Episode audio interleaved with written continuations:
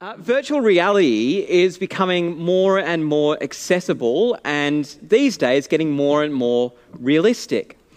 Uh, you can be in your living room and then put on some virtual reality goggles with some screens in them and with your headphones on, and then all of a sudden you could be transported into different realms, different universes, different times, anywhere, right from your living room. It also, can also get so immersive that it can get people into trouble. Uh, people with the goggles on may think that they're walking through a rainforest, but then they end up walking into their coffee tables. Uh, they may think that they're fighting a monster, but they end up punching their TV screens. Because virtual reality is just that virtual, not real, a fake. Uh, in the first century, there were people who were saying that Jesus is a fake uh, virtual reality, that he wasn't really the Messiah, not really the Son of God, that he didn't actually rise. Uh, they were separating from the churches and trying to take people with them. Uh, right now, in the year 2022, uh, people still continue to claim that Jesus was a fake. Uh, they claim that Jesus wasn't actually real, or that he was just a nice bloke, and that the resurrection is perhaps just a fairy tale, and that he wasn't really the Messiah uh, they deny that Jesus is the Christ. And so, this is why the book of 1 John exists uh, to remind us of the reality of God's awesome, amazing love for us through Jesus, who is, in fact, the Messiah. It's written to encourage us to live as people who have been loved with an everlasting love. And it's been written to encourage us to not listen to those people who deny that Jesus is the Messiah, but to keep on going because eternal life is in store.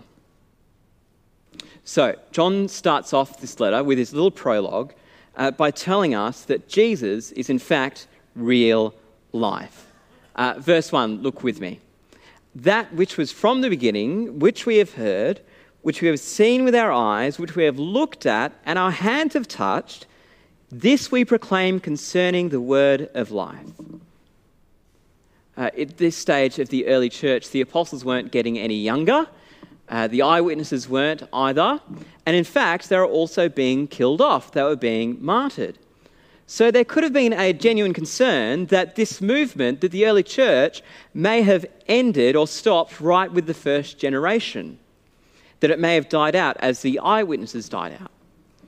So here, John urges the church to listen up He's saying, listen up, this is real life. The Word became flesh and is real. We heard this right from his mouth. We have seen him with our own two eyes. Not a vision, not a dream. We have looked at him. Don't believe us yet? Guess what? We have touched him We've put our fingers in where the nails were. Jesus is real. Jesus has really died and really risen from the dead physically. So, brothers and sisters, our faith and our hope isn't in a set of rules, it's not in a book, it isn't in a set of philosophical ideals. No, our faith and hope is in a real person who is alive Jesus Christ. He really did turn up on earth. He really did perform all those miracles. He really did truly die on the cross. He really did rise again. This isn't virtual reality. This is reality. Uh, if we go searching we can find other sources from the first century who weren't Christian that testify and speak about Jesus. Uh, if we travel, we can go walk in the same streets as Jesus did. Real. But he wasn't just an ordinary person. Uh, notice the very first sentence that which was from the beginning. Now, apologies to all the English teachers out there because it's quite clunky English, but this is such beautiful news that God left the glories of eternity and came down for us. That Jesus, who was with the Father even before the creation of the heavens and the earth from the very beginning, came as a real person to bring us this real life. So look with me from verse 2. Uh, the life appeared, we have seen it and testify to it, and we proclaim to you the eternal life which was with the Father and has appeared to us. We proclaim to you what we have seen and heard, so that you also may have fellowship with us. And our fellowship is with the Father and with his Son, Jesus Christ. We write this to you to make our joy complete. Uh, we too can join in this real life. We too have the real hope of eternal life. Uh, but it's not just a case of uh, just twiddling our fingers and waiting around or slogging along until Jesus comes again. Uh, but we actually get to do life together. I wonder if you notice this that uh, John writes this so that we may have fellowship with them, so that we may have fellowship with each other. We get to do life together. Uh, but this fellowship doesn't just mean having nice cups of tea after church, it means something so much deeper than that. Uh, it means being a family together, united by Christ together.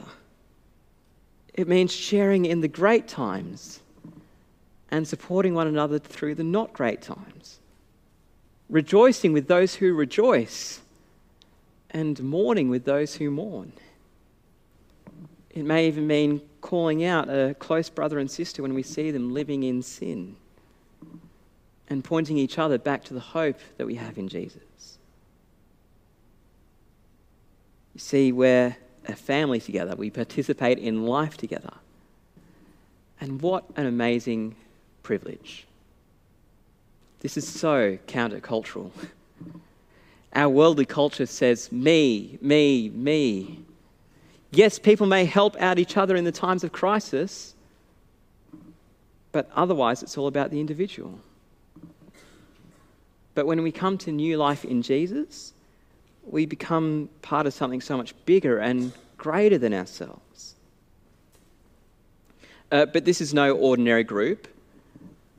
This isn't just like an ordinary charity or a social club. Uh, this is something completely different. See, we don't just have life and fellowship and relationship together within ourselves like a little huddle, but our fellowship is also with God. With God Himself. Our fellowship, our lives are entwined and gets caught up with the Father and with His Son, Jesus Christ. We're all united to God by His Spirit, uh, which means that we don't just rely on each other, but we all collectively rely on God. We can have joy in His eternal goodness.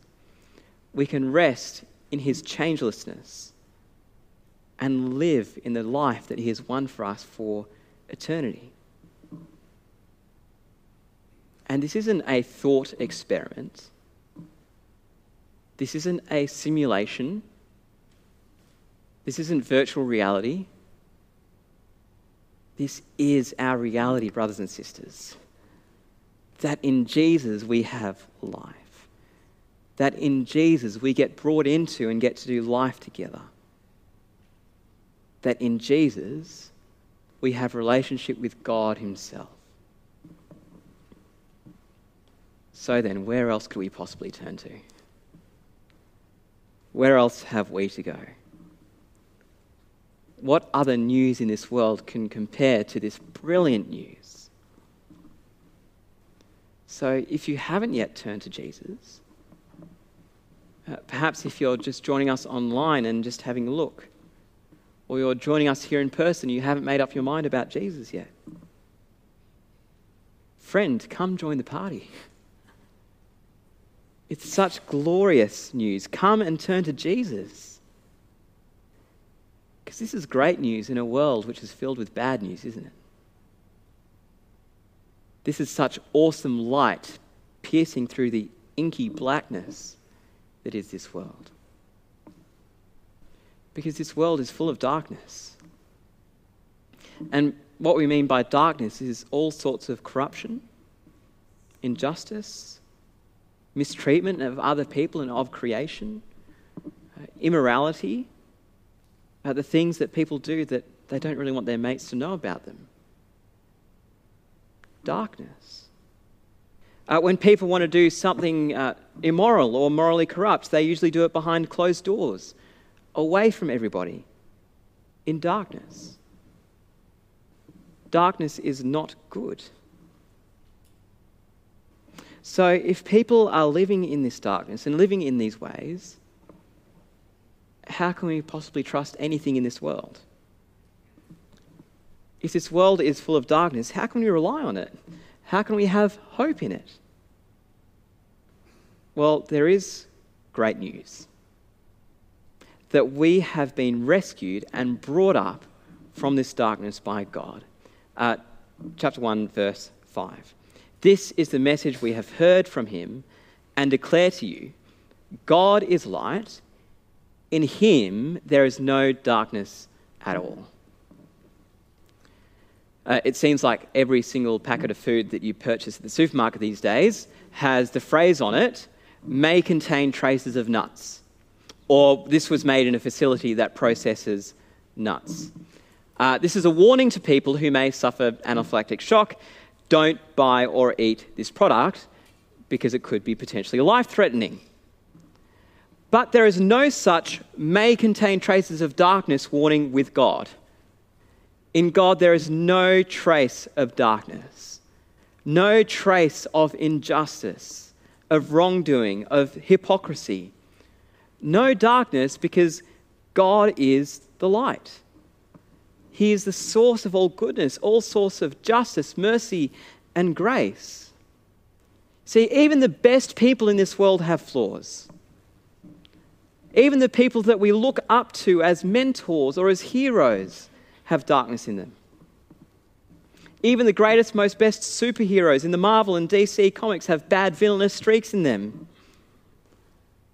But not with God. He is good through and through. He is holy. He's completely, radically different to us and not impacted by this fallen world as we all are. Which means that we can trust in Him, we can rely on Him. He is really the only sure thing in this world of uncertainty. So then, this also has an implication on us. Uh, if we claim to follow him, if we claim that we are part of his family and that we have fellowship with him, if we say that we belong to him, but don't live as people of the light, well, John says that we are liars and hypocrites. Uh, look with me at verse 6. If we claim to have fellowship with him and yet walk in darkness, we lie and do not live out the truth. It's quite simple, isn't it? If we claim to be part of the family of God, then we should live as people who are part of God's family. But if we don't have a changed life, uh, if instead of walking with God, we find ourselves walking in corruption and sin and darkness, we're called out here as liars. Now, it's important to note here that John isn't talking about individual sin we don't have to become perfectionists or legalists. We don't have to reach a sinless perfectionism. In fact, we can't. But John here is talking about continuously living a life against how God wants us to live. See, if the condition of our hearts doesn't match with the proclamation of our lips, then something isn't quite right. If we say that we are people of the light but continuously walk in darkness, then we are liars. So, this is a bit of a diagnostic test on our hearts, isn't it? Is our faith in Jesus something that we have consented into mentally or happed it to and saying, oh, that's good? Or is it actually something that we have given our whole lives to? Uh, does Jesus just have a section of our lives? Or does he encompass all of our lives? Both on our front lines and behind our front doors.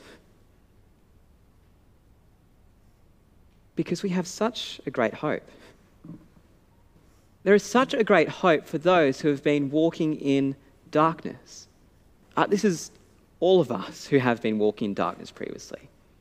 See, as we turn our whole lives towards Jesus and as we turn away from darkness, it says here that Jesus' blood washes away all the darkness and all the sin.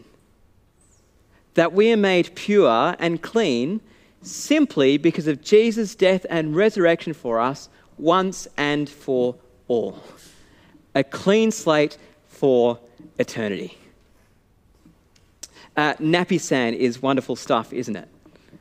Uh, you can soak your grass stained cricket whites in it, uh, your t shirts with tomato sauce spilt down it, uh, your coffee stained white pants in it, and they come out brilliantly white, restored to their original state again. Uh, but there's a bit of a problem. Uh, the cricket whites will get grass stains again. I will continuously get bolognese down my, t- my white t shirt if I wear white one. And coffee will find its way into almost anything. Clothes need constant re soaking and re washing, and constant washing gets exhausting. Uh, but for us and for our sin, there is no need for constant re washing there is no need for constant sacrificing like under the old covenant before Jesus, because Jesus has done it all once and for all. He has lifted us from the muddy, dirty, sinful darkness of this world, washed us, and made us pure and right to live with Him. He has forgiven us completely. His death is like the ultimate Napisan that has made us white as snow. And so then no darkness can ever take us away from him. And there is no amount of darkness that he can't wash away, no matter what we have done in the past. And we can live in the real life and the real light because of what Jesus has done for us. But note, we can't be perfect. No matter how hard we try and pull up our socks, we can't be perfect and without sin. But we don't have to be. Uh, being a perfectionist is such a heavy weight and a burden. But we can be free from this. But we have such a great gift. All we have to do is acknowledge our sins confess them, and God will forgive us. Sins gone, burdens gone, darkness brilliantly lit up, the anchor that is perfectionism lifted, uh, the massive debt that we could never afford paid for in full. Verse 9 If we confess our sins, he is faithful and just and will forgive us our sins and purify us from all unrighteousness. Uh, when we find ourselves in sin, uh, the temptation might be to try and cover it up, to make ourselves look good. But then this sin can become like a burden that infiltrates every area of our lives. Uh, sin that is left uncontested can rot and fester like a banana left in the bottom of a school bag. But it doesn't have to be like that. God has given us such a precious gift Himself. He has come rushing for us in love, despite the fact that we have had our backs turned against Him. Which means uh, we don't have to worry about our sin. We don't have to be ashamed of our past, but simply come to God, confess, and we'll have forgiveness. This is like the massive circuit breaker in the cycle of sin. Acknowledging it, being of one mind with God, admitting it, that we have sinned, that we need forgiveness. Uh, confessing it to God, and maybe even uh, confessing it to a close brother or sister. Now, also notice how God is described in verse 9 here. God is faithful and God is just. Uh, God is faithful. He won't hold back forgiveness if we ask for it. He won't go, oh, that sin? No, I can't forgive that sin. Oh, oh, you've come to me so many times, not this time again. No, He will forgive us because He is a faithful God and He doesn't do this begrudgingly, but absolutely lovingly.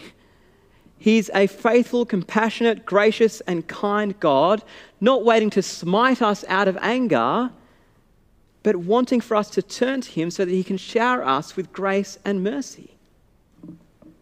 God is also just. Uh, sin has been punished. It hasn't just been forgotten, left by the side unpunished. That would be unjust. But Jesus has taken the punishment on our behalf. Every sin dealt with, every sin forgiven. Every dark and mouldy corner of our lives has been brilliantly exposed and purified, made clean. A clean slate that lasts for eternity. So then, there's no need for any shame, no need for any guilt. When we sin, we shouldn't shame ourselves or dwell on it,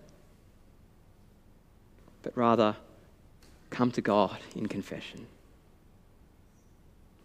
Uh, the seemingly insignificant sins, or the sins that we would hate for anybody to know about. God has forgiven you. And so we can have freedom and joy. Because this is completely and utterly real. The eternal life that is in store for us is so real. The forgiveness of sins that has been won for us because of Jesus is completely authentic. Uh, this isn't virtual reality. This isn't fantasy. This isn't too good to be true. This is real life. So, if you haven't yet experienced this forgiveness, if sin is weighing you down, friend, come to Jesus. Turn to Jesus confess. And all of this forgiveness will be completely yours, completely free, because of God's amazing grace. If you have, friends, let's just remember and bask in the amount of love that God has for us. That He is faithful, that He is just that his forgiveness is complete, that there is no more darkness, no more sin, no more guilt, no more shame. Just amazing freedom in the relationship with Him that we have that lasts for eternity. So let's pray and give thanks. Gracious Lord, how we thank you for your amazing, unending love for us. We thank you that you love us so much that you would come for us, leave the glories of heaven, and come and die for us. And so, Heavenly Father, I pray for anybody here who doesn't yet know you, hasn't yet turned. Lord, may you help them to see the freedom that's on offer in you, the forgiveness that's on offer in you, that they may turn and be saved. Heavenly Father, for those of us who have heard the gospel story so many times, Lord, help us to never lose our awe and our wonder at just how magnificent this is. That it may transform every area of our lives and that you'll be helping us to be bold in proclaiming this with all that we are, all that we have, all that we do, all that we say, so that those people in our front lines who don't know you may come and have fellowship with us fellowship with you, and make our joy complete. And how we ask this in your Son's name. Amen.